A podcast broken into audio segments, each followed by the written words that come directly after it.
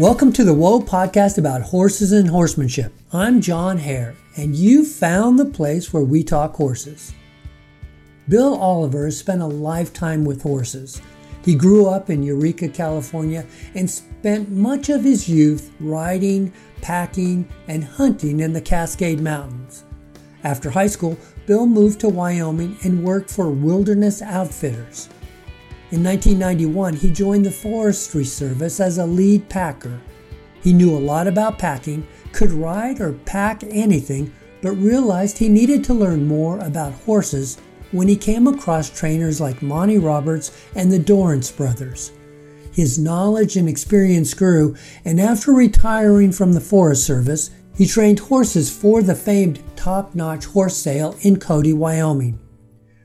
Realizing he has a unique style of natural horsemanship, Bill wanted to share his knowledge and, along with his wife Jody, formed Oliver Horsemanship. This year, Bill has a full schedule of clinics ranging from basic horsemanship to roping to colt starting. On the line today from Cody, Wyoming, I'm looking forward to learning more about Bill Oliver Horsemanship. Good morning, Bill. Welcome to the Whoa Podcast. Good morning, John. Thank you so much for the opportunity to be with y'all. I've been doing a little bit of background reading on, on your website, and you started out with the Wilderness Outfitters. And what kind of caught my eye was it was with Hall of Fame outfitter Jake Clark. Uh, you know, for my listeners and myself, what is a Hall of Fame outfitter? Every year outfitting associations you know honor special outfitters outfitters and guides and that that have established themselves as really special individuals within the industry of outfitting and guiding. And in the case of, of this, you know, it, it refers to wilderness outfitting with backcountry summer pack trips way in deep in the heart of the wilderness country of the Yellowstone area, Yellowstone National Park, and the six national parks that surround Yellowstone. Everybody kind of refers to that as the greater Yellowstone region. And everything is pretty much foot, foot or horseback because uh, there are no roads. It was all it's all been designated wilderness, and so a lot of big game hunting, summer fishing, pack trips, a lot of big mule strings, horses real remote country, some of the most remote country, honestly, in the lower 48 states. And so to work in that industry, of course, that's that's how you're making a living is with your mm-hmm. horses and mules and in the backcountry. And what did you do for that? You know, it, this is kind of a funny story. I'll, I'm almost 60 years old now, John, but looking back when I first came to Wyoming and and had the I guess i am going to say blessed with the opportunity to go to work for Jake and Kay Clark out of Powell, Wyoming. You know, as a young 18 year old kid, like a lot of us were, I, I was a little undecided whether I was going to go to school and play baseball and try to play baseball in college. Was I going to go in the military? I, I was just a little little undecided on all those things and and looking back i guess this is kind of some of the funny part of the whole story i I wanted so bad to be a horse hand, to be a cowboy, probably from the time I was a little boy. I jumped at the opportunity to go to work for Wyoming Wilderness Outfitting at 18 years old. People won't hardly believe this, but I went to work for $10 a day in room and board. Hmm. Believe it or not, the babysitter would show up and watch the children of the Clarks and probably make more money than I did shoeing horses and mules that day. So I guess to paint the picture, that's how bad I wanted it. That's how bad I wanted to be in the mountains, how bad I wanted to be a horse hand and a cowboy. And I did kind of come from some country in California, not too far from the pretty well known Red Bluff Bull and Gelding Sale there in Northern California. I grew up kind of in that country, which is kind of bridle horse type country uh, mm-hmm. uh, in that part of California. And so I, I had a few little pieces of the puzzle put together. My dad's family always had horse raised horses in the San Joaquin Valley of California, roped and showed horses and things like that, you know. So when I came to Wyoming, it was a whole new, whole new set of dynamics, you know, making a living in the wilderness, like I said, packing horses and mules. And I I just I fell right into that and absolutely loved it. Can you give me an idea of like what a typical ride would be like a, a wilderness ride? What would you do on a on a pack trip? Well, typically you're jumping off of the end of the road somewhere and you're going into the back country and it might be a seven to 10 day type trip. It's all horseback trails from there. And, you know, seven to 10 days, it can be a destination type trip where you may ride anywhere from 15 to 30 miles into the back country to a de- predestined camp, or it might be a progressive type trip, which a lot of summer pack trips are, which is progressive. You're loading up and you're packing and you're moving and you're going every day and you know that type of thing. Uh, a lot of miles in the saddle, a lot of lot of uh, things going on there. A lot of outfitters don't have the budget to buy, you know, a lot of really expensive horses and mules, and so, you know, this particular outfitter that I worked with, I, we bought a lot of stuff that came out of the killer pens in Billings, Montana you know, we took those horses and mules to the mountains and they got a job. And of course, in the mountains, there's no round pens, there's no arenas, there's, you're just out on the side of the mountain. And it's kind of a, it was really a, a school of hard knocks, if you will, to figure out how to develop methods and techniques and work through things. Uh, some of that stuff, looking back, you know, the old school, a lot of that stuff was a bit on the forced horse training type side and you know my philosophy and methods and some things have changed of course over the years and i'm a little different type of horse trainer for sure than what i was when i was a young aspiring 18 20 year old cowboy. But right. you know it's amazing. I i would say probably 60 some percent of those horses and mules that we literally bought right out of the killer pens in billings montana wound up being productive citizens in an in an outfitting program to one level or another, you know. And I really owe, you know, the experience and the learning part of all that. Uh, you have to look at Jake Clark as one of my for sure biggest mentors with with all that part of who Bill Oliver is. So the riders, the people that you were leading, were they of all different experience because they had to ride those horses too, right? Sure. The outfitting part, you know, we referred to them as dudes, of course, and that's just an affectionate term that's used in the outfitting industry. But you know, they're people with uh, little to no skill level whatsoever, and so you have to have really solid seasoned livestock to put them on that are going to take care of them in the backcountry and things like that. So it's it's in line with kind of your whole dude ranching outfitting type program. Right. You know, years later, as things started to transition for me, and I went to work for the Forest Service, I uh, kind of did a lot of things through my 20s and all that with the outfitting and guiding. Was named Guide of the Year one year here in Cody, Wyoming, and some things like that. And then in 1991, I had the opportunity to go to work for the United States Forest Service with a regional pack string that traveled all over five states throughout the Rocky Mountain West. And, you know, we worked and packed on fires, wrecked airplanes, corpses, you name it, pretty much moved anything that could about be moved mm-hmm. with horses and mules. And again, that, that job was started out geared that way with horses and stuff in the back country. And, ultimately kind of worked myself into a position of more of an administrative role eventually with the Forest Service and spent 22 years there.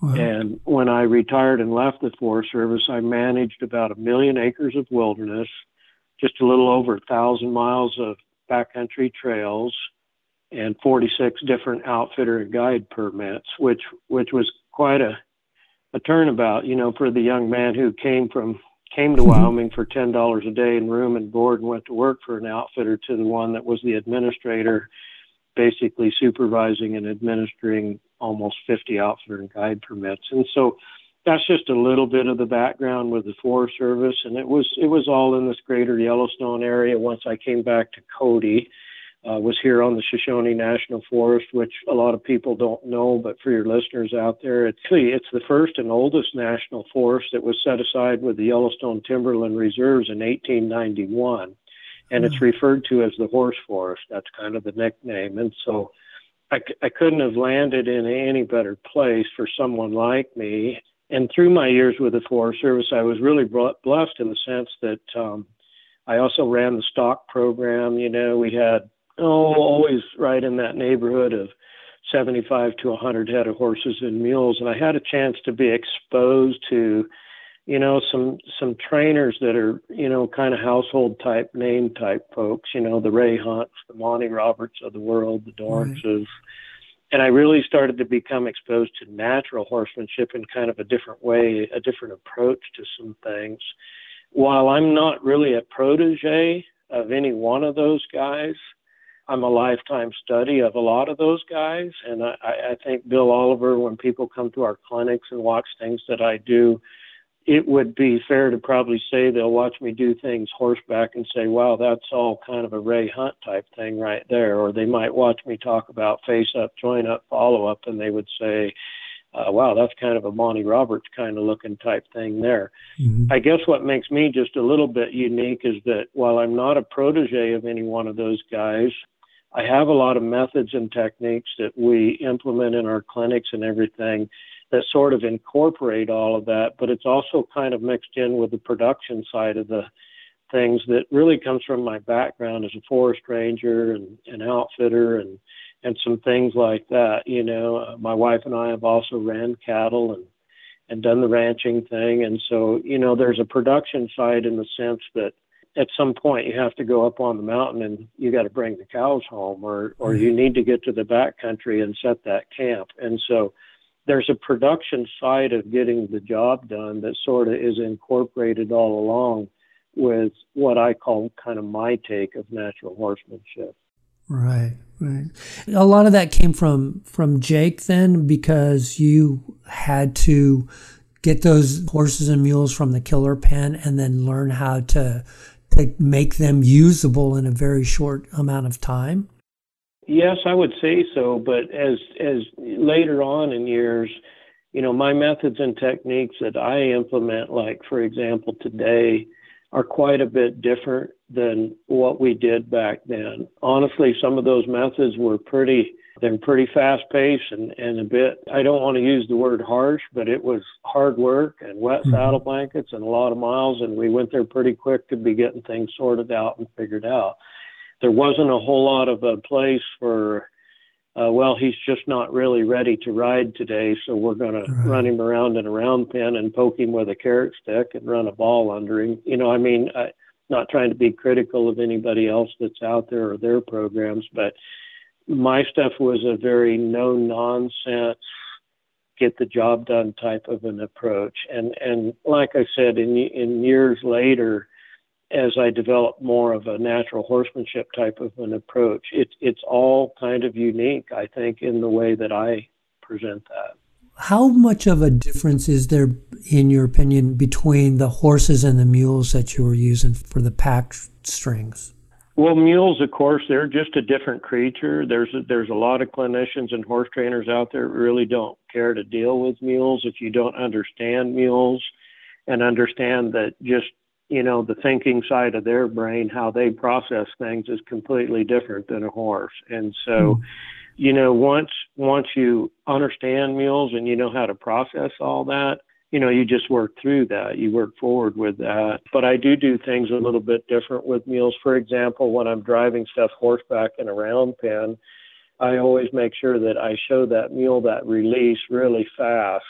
You need to be a little quicker and, and some things with mules and how you present that release, say, versus a horse.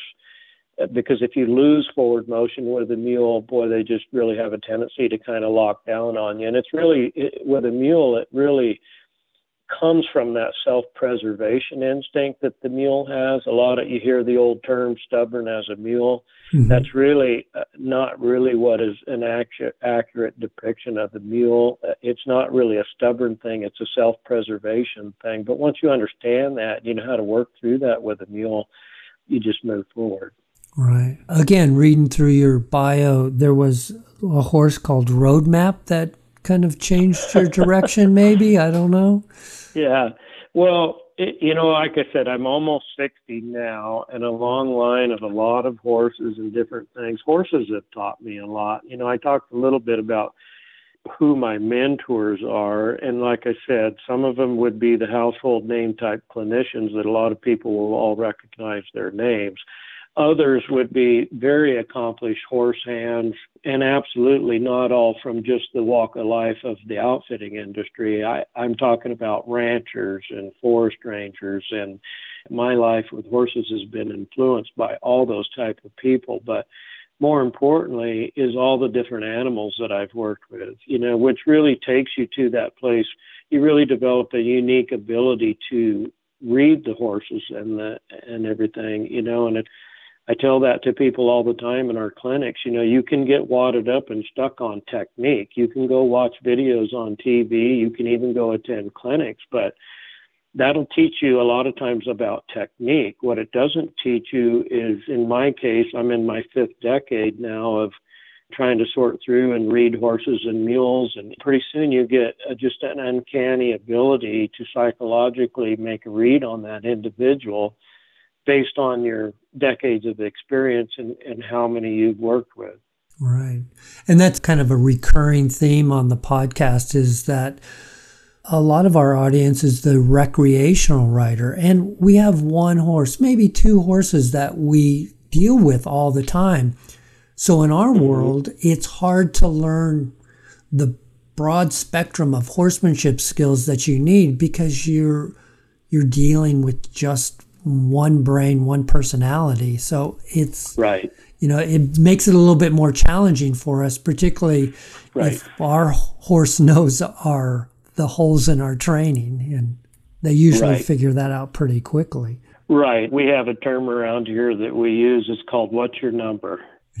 and uh, Katie O'Brien, who does all of our our social media and marketing and advertising for us kind of came up with that. And and I really like it cuz she says you know what's your number? Meaning you know is this only the second or third horse you've ever worked with? Or or in the case of someone like me I've probably started well over a thousand colts just start just in colt starting. Mm-hmm. that's not talking about rope horses or bridle horses or pack mules or any of those types of things. And so I totally understand why that's a reoccurring theme because that's the struggle for most people today. It's really hard to develop that ability to read all those different individuals. Is it a resistant? Are they in the resistant camp? Are they in the scared camp? Uh, is it a learned behavior thing? You know, and on and on it goes. And so it's difficult. It's very difficult for that recreational user, but it, but you know, they can move forward so much faster with a good mentor and someone helping them see those things. Right. You know, we, we talked about different horsemen and people that you've learned from and some of the horses. And I understand that you had a Hancock horse a, by the name of Blue Duck. And did that kind of steer you towards wanting to learn more about natural horsemanship? Yeah, so there you go again, John. Kind of like I said, a lot of my stuff wasn't only born out of necessity to get a job done. A lot of it was born of necessity, trying to get figure out how to get through to or get by with a particular individual. You know, in this case, Blue Duck was a particular horse, and yes, he was a he was a Leo and Hancock bred horse, and a lot of people hear Hancock and right away, well, they're stubborn and they're hard headed and they're just gonna buck. Same thing with a lot of the running quarter horses. You know, well, they're just, you know, they're a dash for cash or a Streakin Six, so they're going to be hot, and and on it goes. And I I think as you talk about horses and everything, you can't deny the fact that there's horses that are genetically predisposed to be a certain way. I think unfortunately sometimes that gets used as a crutch get through things when maybe the training isn't going too well when people make those comments and say well what do you expect? The right. truth is is that you know I, some of the best horses i've ever rode have been hancock horses. You know they're tough they're sturdy they can really hold up. But i've rode i've rode such a mix of horses that's just one line of lineage type quarter horses. And so I guess the point I'm trying to make is that I think sometimes people do underestimate genetically being predisposed to be a certain way. If somebody doesn't agree with me on that, you know, go talk to a rodeo stock contractor about bucking horses. I mean, they will tell you real quick how they selectively breed to have the best bucking horses they can have. So right. I, I think I'm probably making the point there for the genetic predisposed to be a certain way. You know, we wouldn't ask a border collie to go jump out of a boat like a Chesapeake Bay or a, a Labrador Retriever to get a duck or a bird for the same reason we wouldn't try to run the Derby with a draft cross. I don't want to sound like I'm just the professor of the obvious, but these are a lot of things that your recreational users sometimes people see a horse and it's just a horse. A horse is a horse, right? They don't right. realize these things. Like you said, you've done a ton of colt starting. When mm-hmm. you go into start a colt, does it help you to know the background of that horse that it's a Hancock or a Dash for Cash horse? Or do, would you sometimes go let me just start with this horse and figure out where its personality really is you know it's interesting that you asked that question. We we have this happen all the time with our clinics and when i say this i mean no disrespect to anyone but somebody will want to start off on a, a long-winded dissertation and story for me about why he's got the heaves and why he's got this or why he's got that. And the truth is is in if you just give me that horse for about 10 minutes the horse is going to tell me more than more than they would have told me probably in an hour. Right. It's fine. People of course that you know their horses for a lot of them they're kind of like their children and their pets you know and they just they're attached and they want to tell you the story. So sometimes you have to just afford them the opportunity to do that. But the truth is, is the horse is going to tell me way more in that round pen with me driving him horseback. I'm going to find out if he's lame. I'm going to find out if he's resistant. I'm going to find out if he's scared. I'm going to find out if he will go around there and pick up the correct lead, or is he disunited? Is he crossfired? Is he, you know, I'm going to find out so much in about 10 minutes in that round pen stuff that they didn't even know about their own horse. But again, I, I've been doing this for quite a long time now. And your specialty is colt starting?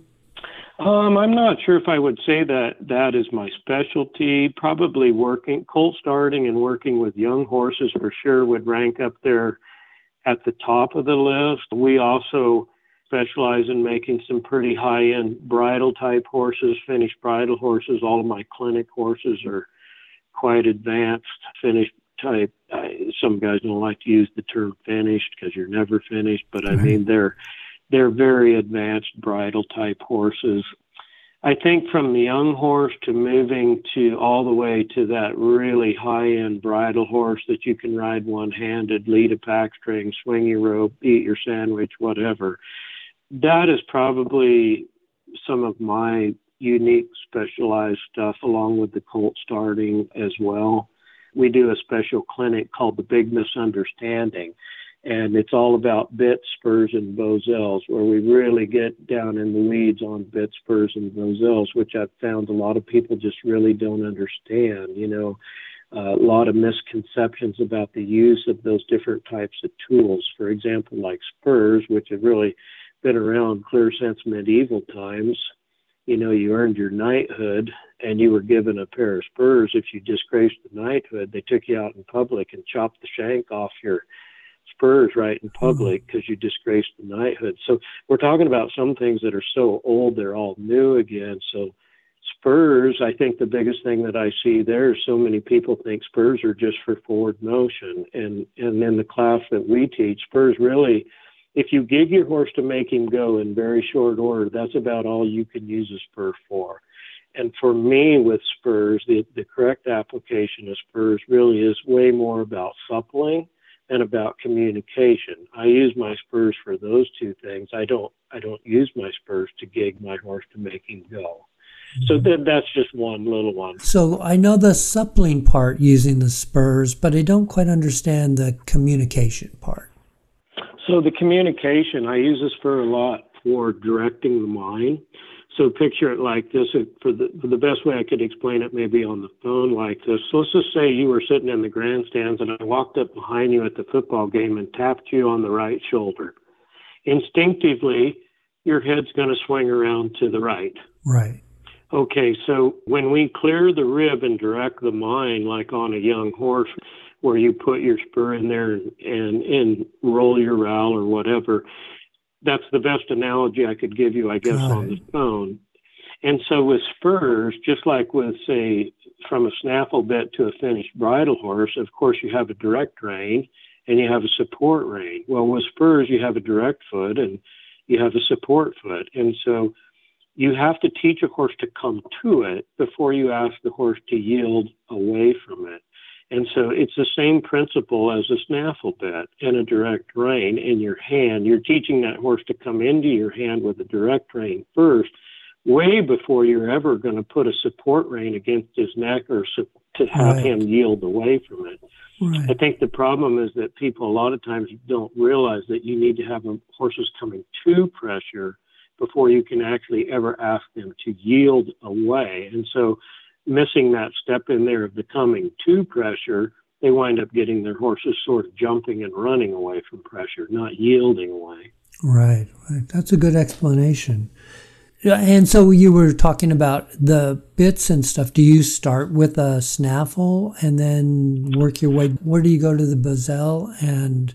We typically start all our colts at two and three year olds, typically in a snaffle bit, and usually sometime in the three and a half year old part of the, the horse's life. From there to four, we transition into a kind of like a, a heavy 5 8 type Hackamore Bosal. And the reason that I really like to do that is in the fourth year, you know, horses getting their final set of teeth. And that's kind of in a traditional vaquero type fashion or uh, mm-hmm. traditional vaquero style of building a bridle horse. You know, there was a reason why they rode those four year olds a lot in the Hackamore Bosal because they got out of their mouth. You know, they're cutting their final set of teeth at four.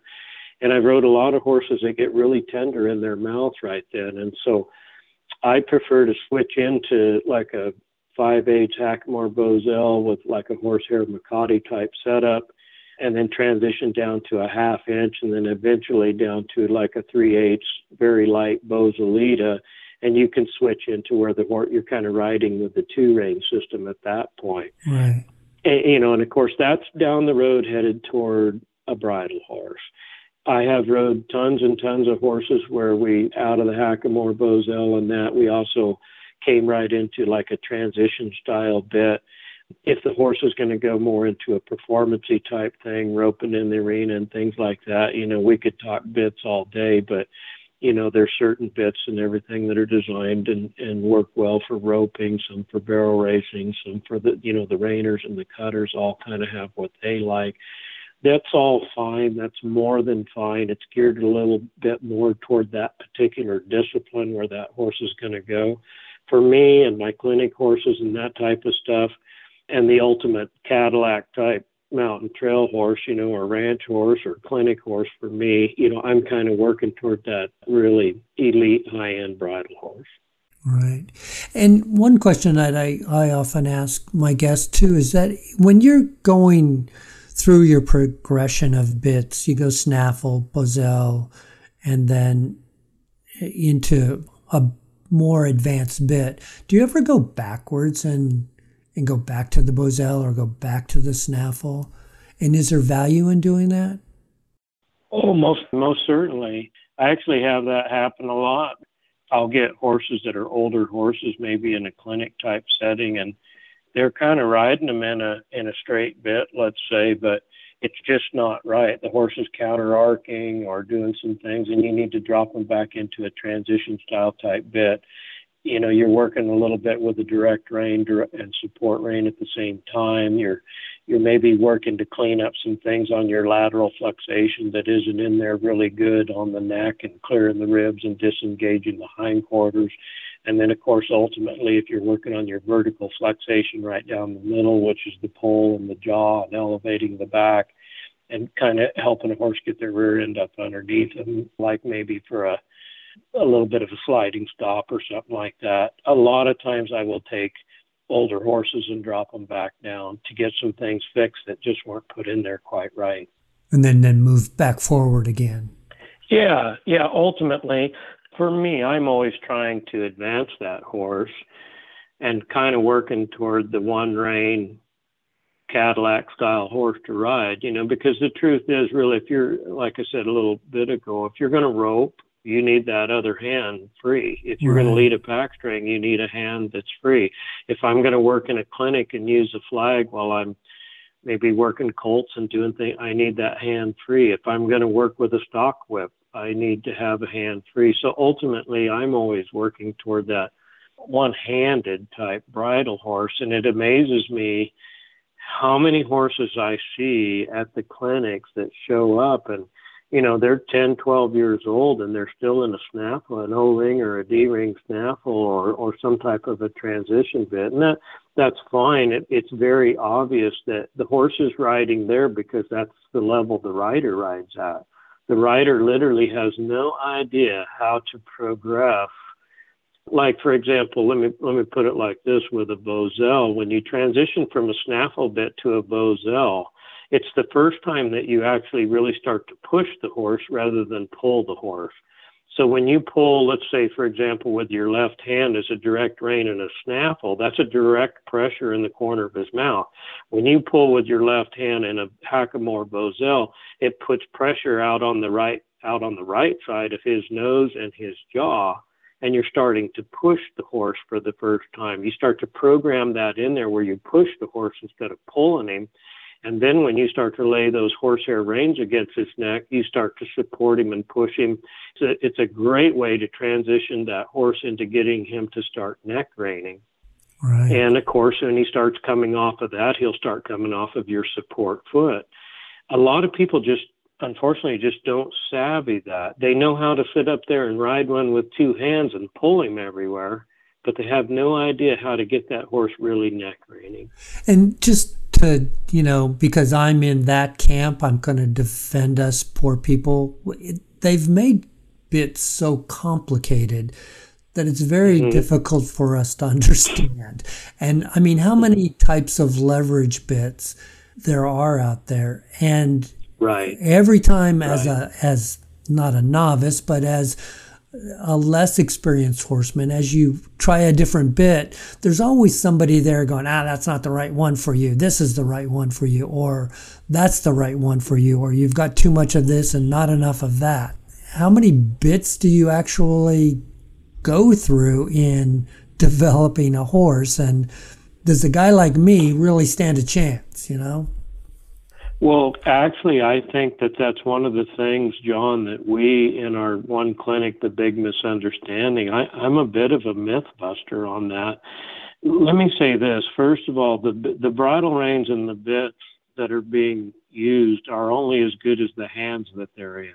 right And so, for example, somebody sees a, a bridle horse with a with a spade or a whether it's a spoon spade or a, a, a frog spade or whatever, they look at that, and a lot of people don't. They think that that's just some kind of medieval type bit.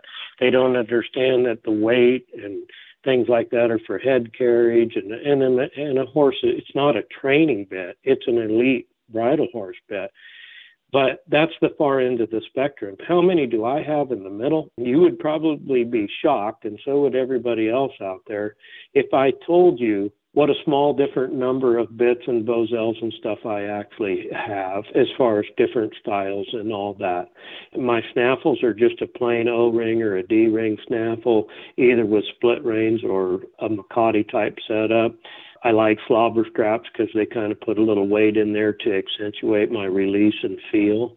You know, so there you go. I just told you, pretty simple D ring, O ring snaffles, what I use to start them in. I like plain old sweet iron, maybe with a little copper inlay. I don't really need a bunch of fancy silver or any of that to make it any better.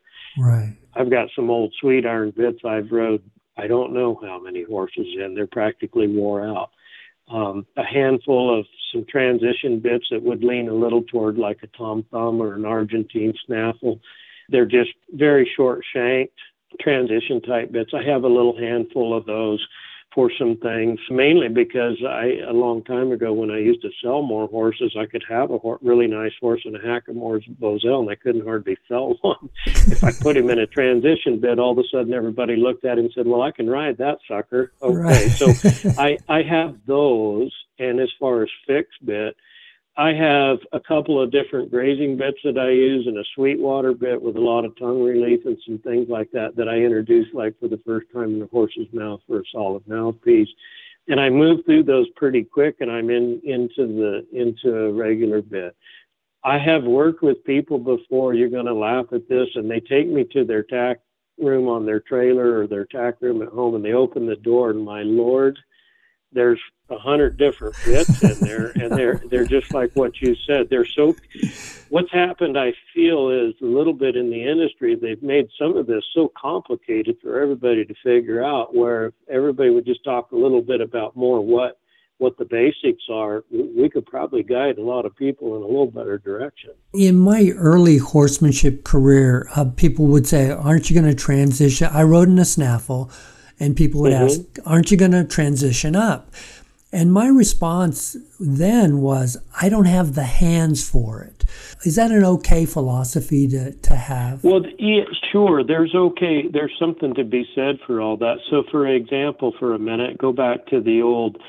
Some of my early days in the influence was in the outfitting and dude ranching industry, where you have dudes, you know, you have kids and people that have never rode horses well, you're most certainly not going to some type of a spade bit or something like that in that horse's mouth. No, you're going to just do the opposite uh, with an old dude horse. You're going to put maybe a just a plain Jane little transition or something in there.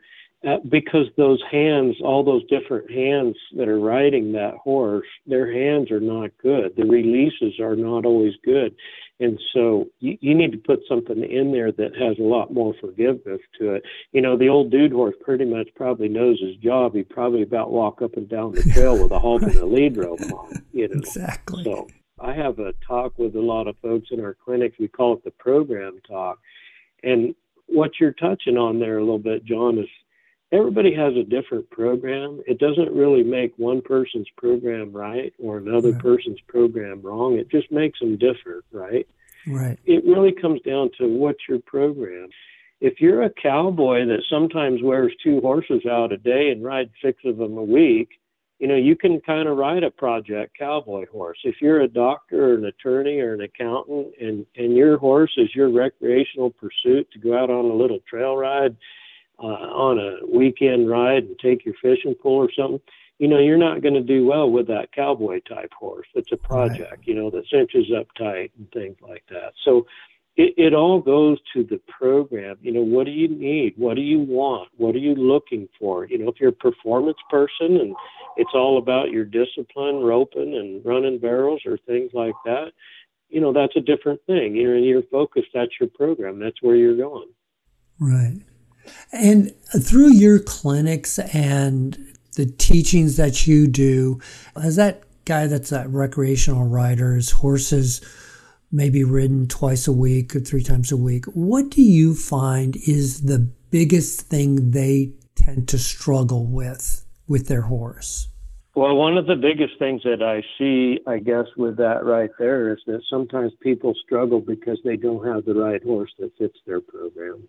In other words, they have a horse that requires more riding and more maintenance and doesn't do as well if it sits with time off. I see a lot of that. Because I don't mean to suggest that they ought to be head, headed to the the killer pens. That's not what I'm saying at all. Those horses will fit somewhere, but they fit they fit better somewhere in a different kind of program. Right. So, for example, green on green doesn't always work super super good. Yeah if you're riding a lot of you want to ride a lot of colts and things like that that does work a little better with somebody that's a little bit more handy even though we do do a lot of stuff like we do at the nile with youth and the youth fellowship program up there with kids and colts. I think that that's one of the biggest things i see there. The other thing that i see is you pretty much hit it when you said the recreational user. I i think today in our culture and our society a lot of people they didn't come from where I came from in the sense that they know what it's like to actually have to work horses and mules and and that's partly how that's how you made your living. That was the job. So many people don't even know what a job would be you know and right. nor do their horses. You know they don't know what a job is. They don't know what it is to get tired. They don't know what it is to actually have to go to work. And it's not really the people's fault and it's not really the horse's fault. It just kind of is. You know what I mean? Yeah, yeah, yeah. That's true. And I guess I, just the last thing I would close on that is kind, I'm kind of giving you three things instead of one thing. The last thing I would kind of close with on that, as far as what I see a lot at the clinics, is that everybody who's struggling or having a problem with their horse, not everyone, let me rephrase that, but many people want to hang that problem around the neck of the horse. In other words, I'm having this problem and they would like to just send that horse maybe to a trainer or a clinician or somebody for 30, 60, 90 days and just get it all fixed. I run into this a lot. I'll work with the horse just a little bit. And how do you tell? This is one of the hardest things across the bear for me. How do you look a person in the eye when they're telling you everything that's wrong with the horse and tell them, I don't need your horse for 30 days. I need your horse for about three days. I need you for three months.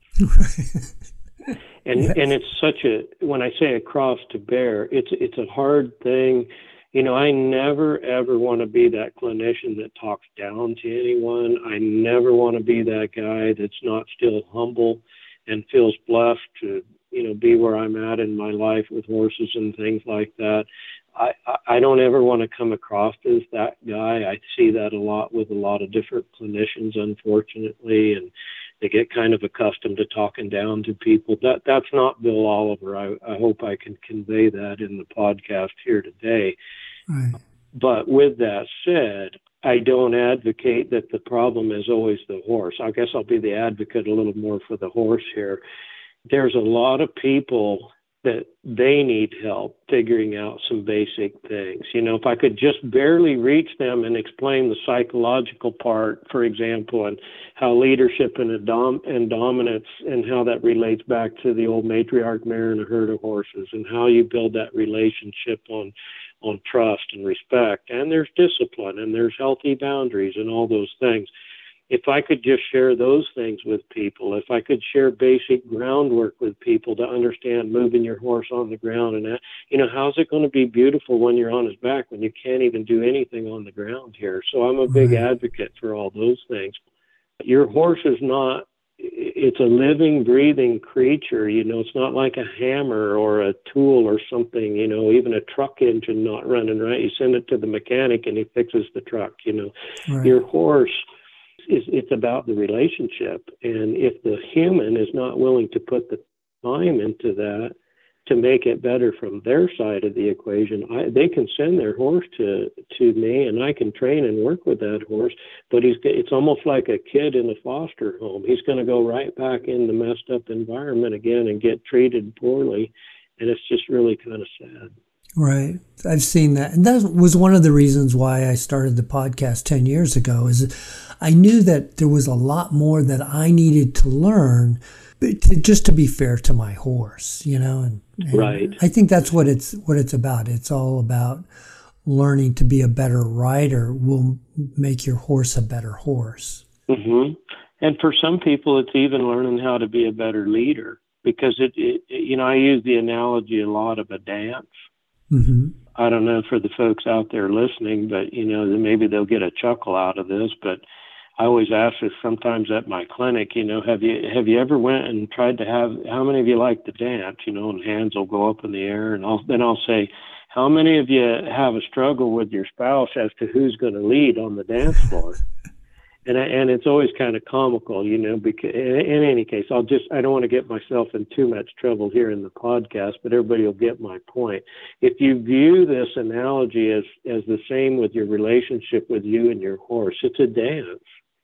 But in order for it to be a really pretty harmonious dance, someone has to lead and someone has to follow and how do you establish that? And that's that's the whole psychological approach that we use to build that relationship to where you know face up join up follow up at liberty. You know there's a real test right there. If your horse is not following you at liberty at the end of your face up and join up stuff you, you know you're headed right and they're headed left.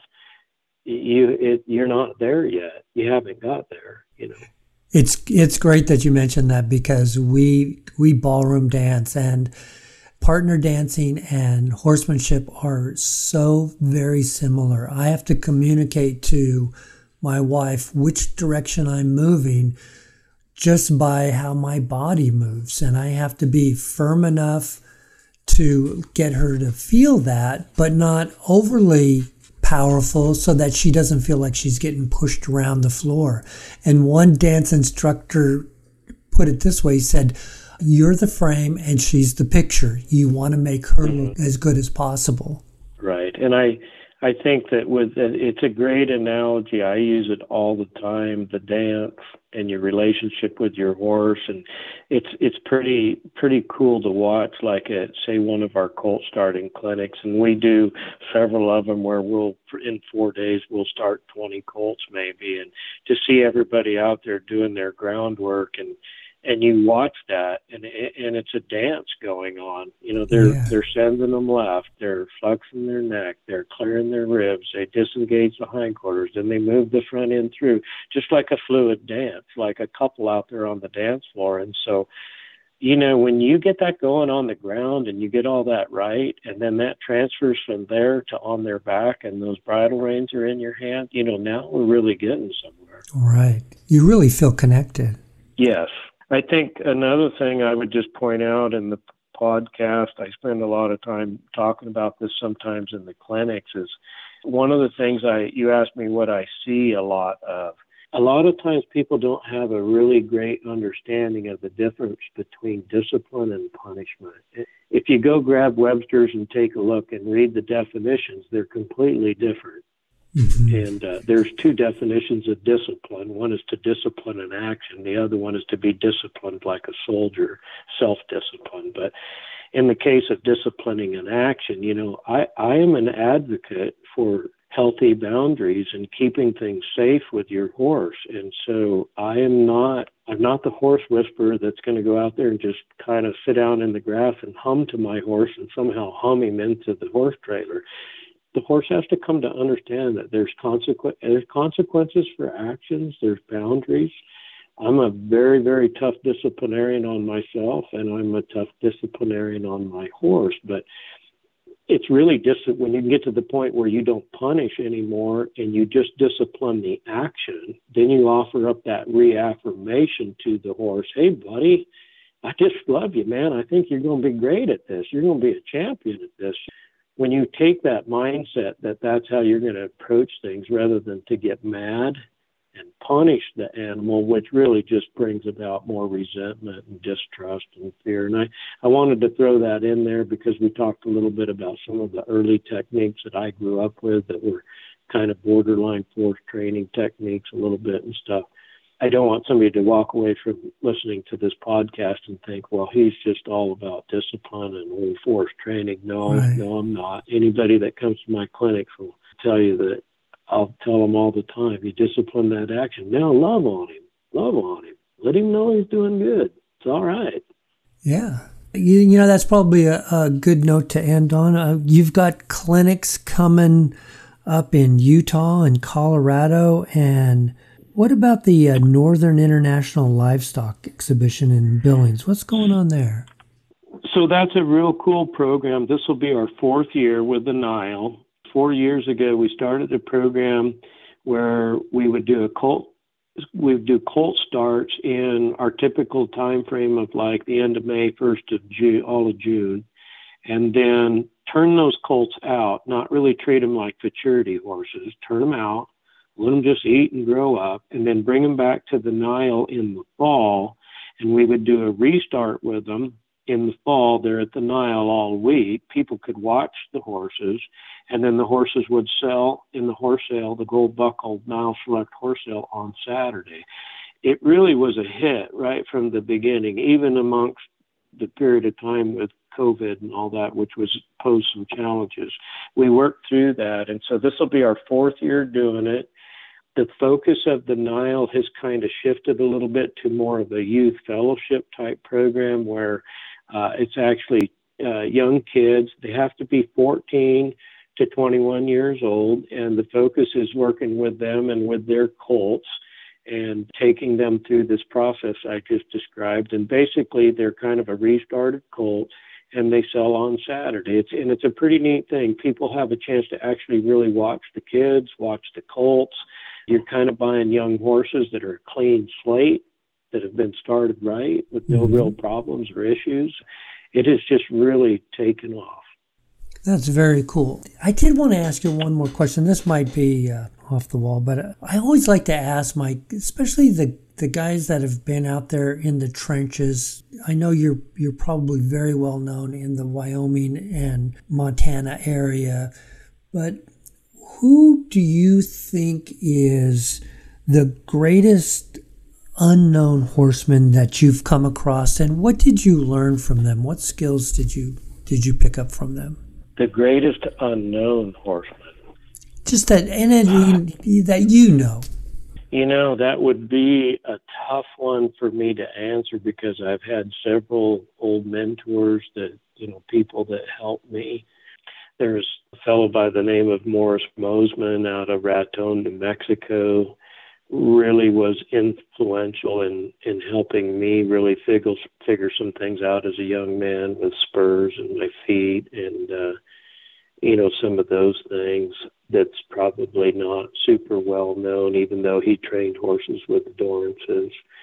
A man by the name of Carl Jones, who's in his eight, uh, and these gentlemen are all, uh, some of them are not even with us anymore, but uh, mm-hmm. Carl Jones, Ralston, Wyoming, uh, his son Casey Jones, of course, has competed and won the Ironman competition several times. Carl was a, a, great horse hand in his own right with a lot of things. Dwayne Hagen, uh, another Wyoming rancher and outfitter that spent a lot of time with Ray Hunt and and some time with Pat Parelli. A very good horse hand in his own right. You know, I'm trying to pay credit to some of my old mentors and things. Yeah as far as like somebody that's really good that's maybe not known internationally or that kind of thing. I, you know, it's going to sound a little braggadocious, but you might be talking to him. there you go. I, I have a quite a following, and we're pretty well established in Montana and Wyoming and Colorado and Utah through the Rocky Mountain region here. Uh, we'll do clinics, and we'll be in all four states this year. But we don't do much on the east or west coast, that type of thing. And so we, we've kind of had most all the work and everything that we want right here. So we haven't pushed it a lot. Right. We haven't pushed to do things, and, and again, I don't want to upset anybody, but we haven't really chased road to the horse or colt starting competitions and things like that. I kind of have some reservations about some of those things. I'd like to think that I'm a little more in it for the horse than just to win the buckle. So. Right. And so, if people want to find out more about your clinics or your horsemanship techniques in general, uh, where should we send them? Go to oliverhorses.com. We're on the web. Katie O'Brien does all our social marketing and media work there. There's uh, bio information there. Uh, some of the stuff we talked about here today. There's a full clinic schedule there. There's everything you want to know if you want to book a clinic with us to come to your area, which we do. We do do quite a few private ranch clinics throughout mm-hmm. kind of the Rocky Mountain West here where we show up and and it might even be a little bit of a round robin clinic. There might be a half a dozen colts to start, maybe a half a dozen older horses that have got this or that going on that we're going to try to work through some issues. Everything on the on the website is there. Bill Oliver Horsemanship.com. There's also some videos on horses that we've sold in the past. Uh, our first big clinic that we have coming up is in Oakley City, Utah we actually kick off in Casper, Wyoming here this month, and then we're down in Oakley City, Utah. Of course, you asked me about the Nile. The dates for that are the week of October 17th through the 20, 21st there. it's really a neat deal with kids and that type of thing. And the Nile's actually building that program with us where we're going to continue working with youth there, and we're also in negotiations with University of Montana there in Bozeman to possibly do something that might start to involve working with college kids and a bunch of colts that were donated to the college and we're also working right now with the Denver Stock Show a little bit. I don't know if we'll wind up there, but we're kind of visiting with them on that. Jennifer Boca, who used to be the manager at the Nile, who we started the whole Colt Clinic and everything up here at the Niles, now the general manager at the Denver Stock Show, and so uh, we're just we're just excited to be doing what we're doing. We feel really blessed. The good Lord has been good to us. We just want to continue down this path, John, of helping people and helping them with their horses. And I tell people a lot of times, you know, if I can share one thing with you, one thing that you could take home and make your program safer or better, well, boy, what's that worth? Yeah, really. It's worth a whole lot. Well, it's been great, Bill. I really appreciate you taking the time to uh, talk to me this morning. I'm sure my audience is going to get a real kick out of this. Okay, okay. We look forward to maybe doing some more in the future with you. Maybe next round you'll have a particular subject or something that we want to address, and we'll just we'll talk through that. That sounds awesome. All right. Again, we just we thank you again for the opportunity and uh, hopefully we we just have a great connection here with you, and we'll continue some more in the future. And that does it for this episode. As many of you know, the podcast is in its 11th year. We have produced over 250 episodes, and we just crossed the threshold of 500,000 downloads in over 100 countries. When I began the podcast in the back room of my office with a little digital recorder and a $29 mic, I didn't really know where it would go. I just wanted to talk to people about horses. It was frustrating at times. I probably quit at least twice a year. But then I would connect with someone who had something to say, and I couldn't wait to share it with you. Half a million downloads isn't all that impressive in the big world of social media but it's a big number to me, and I thank you for sharing this journey. Talking with horsemen like Bill Oliver is one of the reasons I enjoy doing this podcast. He has so much knowledge, there's no way I can amass the horsemanship skills he's gained over the years. But if I can take away a few nuggets of wisdom, well, it certainly helps strengthen the bond with my horse. If you're listening, I bet you feel the same way. Check out Bill's websites for clinics, events, and social media. I'm sure you'll find some great information. I'll have all the links at whoapodcast.com. If you have any show ideas or suggestions for future guests, email me at john at whoapodcast.com or connect with me on Facebook, Twitter, or Instagram under the name Whoa Podcast. I look forward to hearing from you. Thanks again for listening and sharing the podcast with your friends and riding buddies. Until next time, for Renee, this is John Hare saying, go have some fun with your horses. Bye bye, everybody.